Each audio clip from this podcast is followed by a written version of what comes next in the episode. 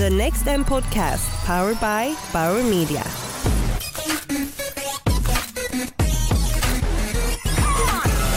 Hej och välkomna till Next M-podcasten 2017 som presenteras av Bauer Media. Mitt namn är Martin Hugosson och jag är VD på Maxus Communications. Jag kommer att leda en serie avsnitt med fördjupning kring de ämnen som tas upp här på Next M. Nu sitter jag i Bauer Medias bås mitt i händelsernas centrum på Next M tillsammans med Rebecca Fibrink, Uh, välkommen Rebecca Freebrink från Goldsmith University och utvecklare av Wekinator. Uh, vi kommer att prata om uh, machine learning as a creative tool.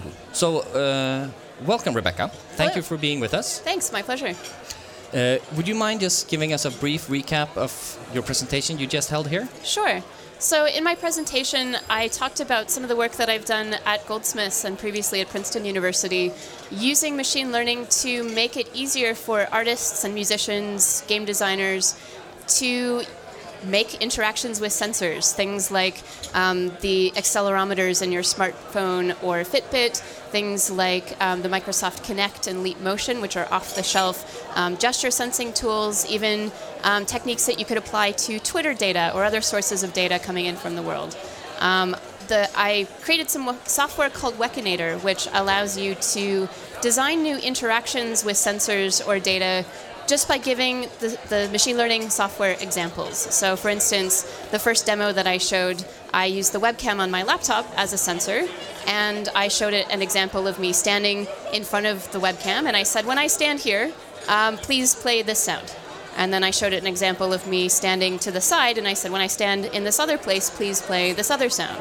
Um, and from those examples, I'm able to build a sort of simple dance controlled drum machine where I can move around in front of the laptop webcam, maybe move my hands, and uh, it changes which sounds are played.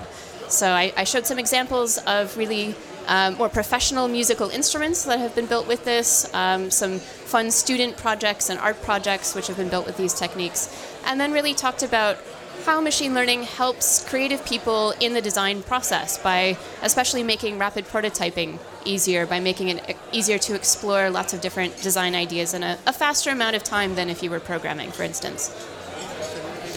You just mentioned uh, Twitter data. Yes. And I think our audience is, uh, of the sources you mentioned, most familiar with that since mm-hmm. it's a sort of a media vehicle. Yeah. Uh, how would you use that in your uh, service or tool? Yeah, so I actually I have a PhD student at Princeton right now who's working on Twitter data specifically.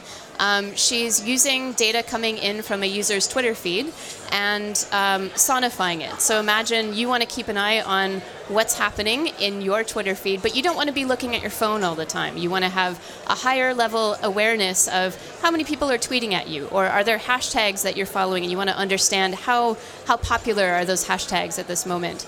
Um, you could assign that to sound and play that out of speakers or out of headphones. Um, the work that she's doing is mapping that to ambient nature sounds. So you can always be in a, a, very pleasant sound environment, but keep tabs on things that are important to you. And so, in that context, um, we wouldn't want to create a personalized soundscape. Um, well, we wouldn't want to create a soundscape that's the same for everybody because you care about different things than I do. I probably also prefer different sounds than you do. And so, um, the idea is that somebody could provide examples and say, okay, here's here are a few hash, um, hashtags that I care about, and here's an example of my Twitter feed from the last hour. Now make me something that has some birds in it. So if I understand this, I could use the tool to when hashtags increase that I'm not happy with, mm-hmm. a speaker could play the Imperial March. You could absolutely do that quite easily. So that would be a valuable tool for a sort of a PR department, keeping track of uh, positive and negative reviews or yep. comments. Yep.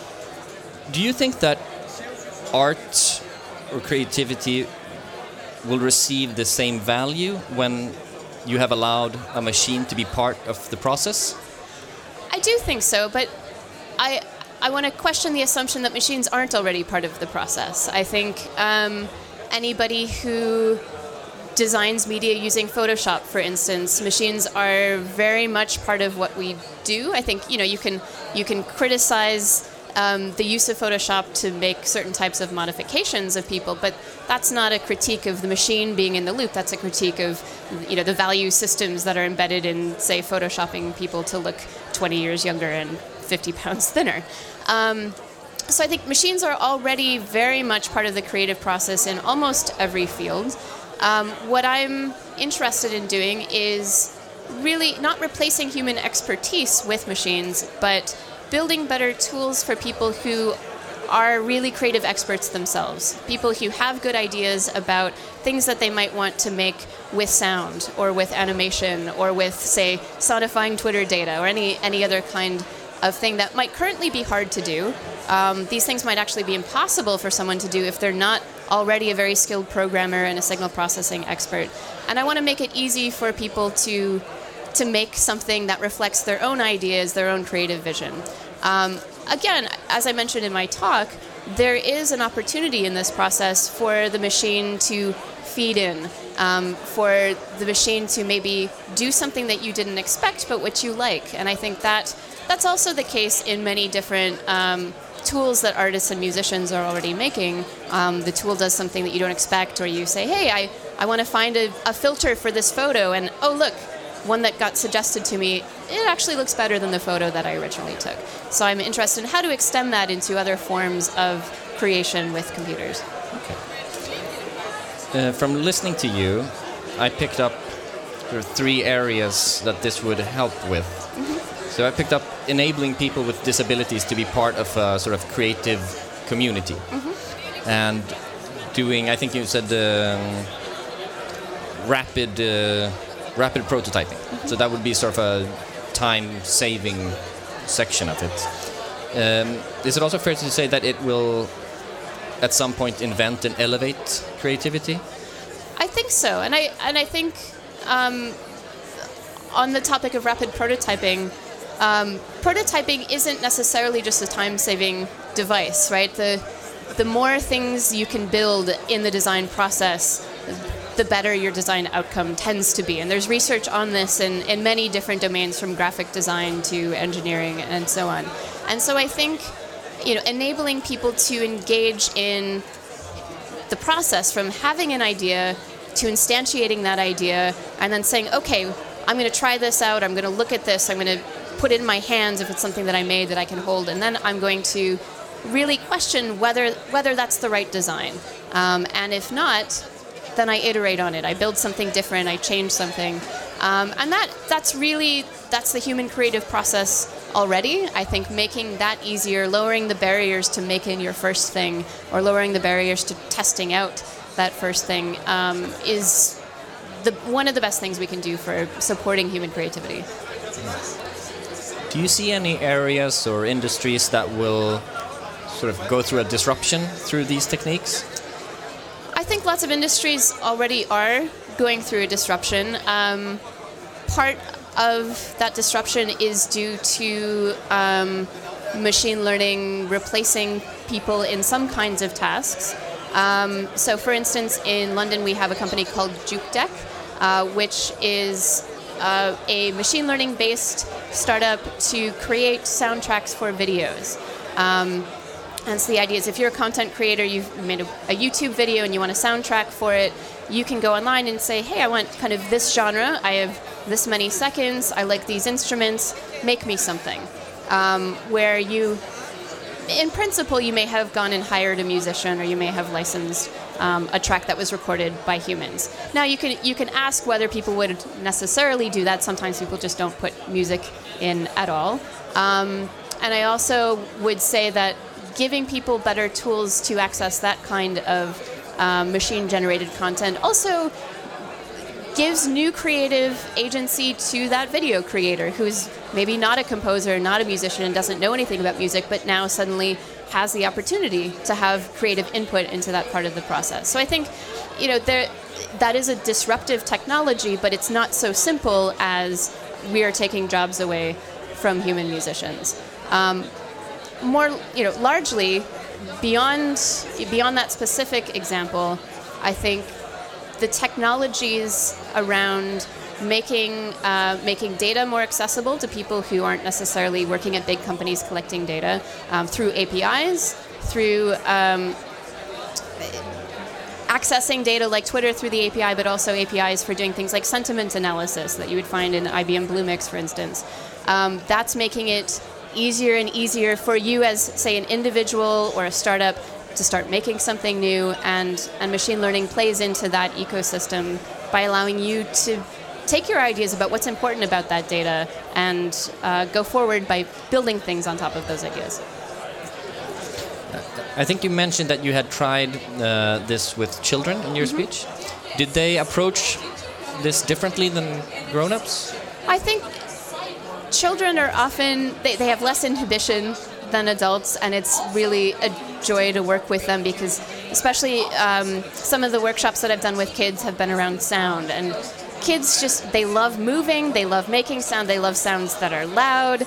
Um, they'll just jump into it and say, "Hey, I don't care if this sounds like something that's you know top 40 on the radio or not, but the cool thing is that I'm moving around, I'm waving my hands or I'm waving my arms, and sound is coming out, and I'm controlling it, and I'm part of it, and uh, they, will just go forever. Whereas some adults are like that. Some adults say, "Oh, well, I'm not really sure because I, I'm not a musician, or I don't want to do it wrong, or you know, I'm not really sure what I'm supposed to be doing with it." So I, I like working with kids because they just they're very free.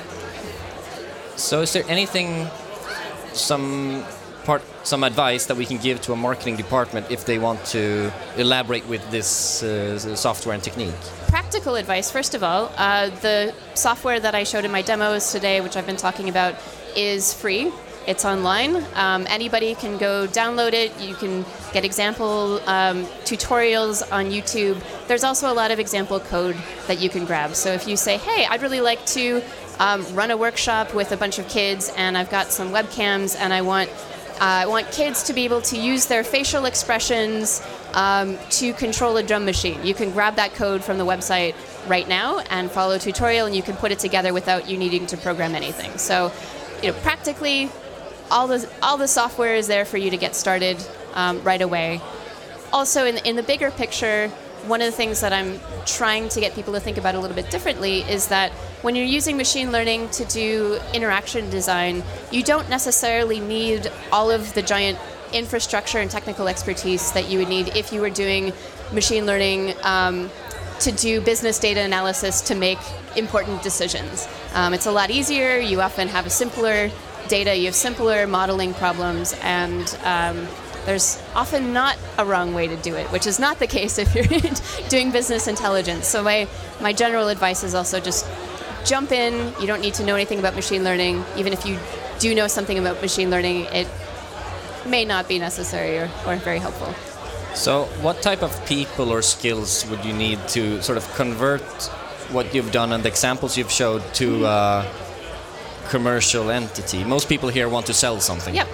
So, um, two things I should mention. Number one, um, on the website right now, you have a lot of example code that I've written and that my collaborators have written in a lot of different programming languages.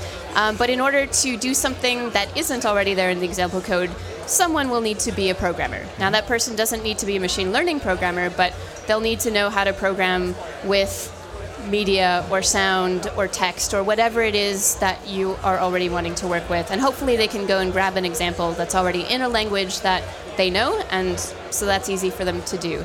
Um, the second thing to note is that uh, the software that I showed today is meant to be really user friendly software. It's got a graphical user interface. Um, you know, eight year old kids can learn how to use it, but it's not necessarily something you want the end users of your product to be using. So I have um, another project right now in which I'm working with a bunch of startups around Europe called um, Rapid Mix, and we are putting together an API uh, for developers, for people who want to commercialize projects or products made with machine learning.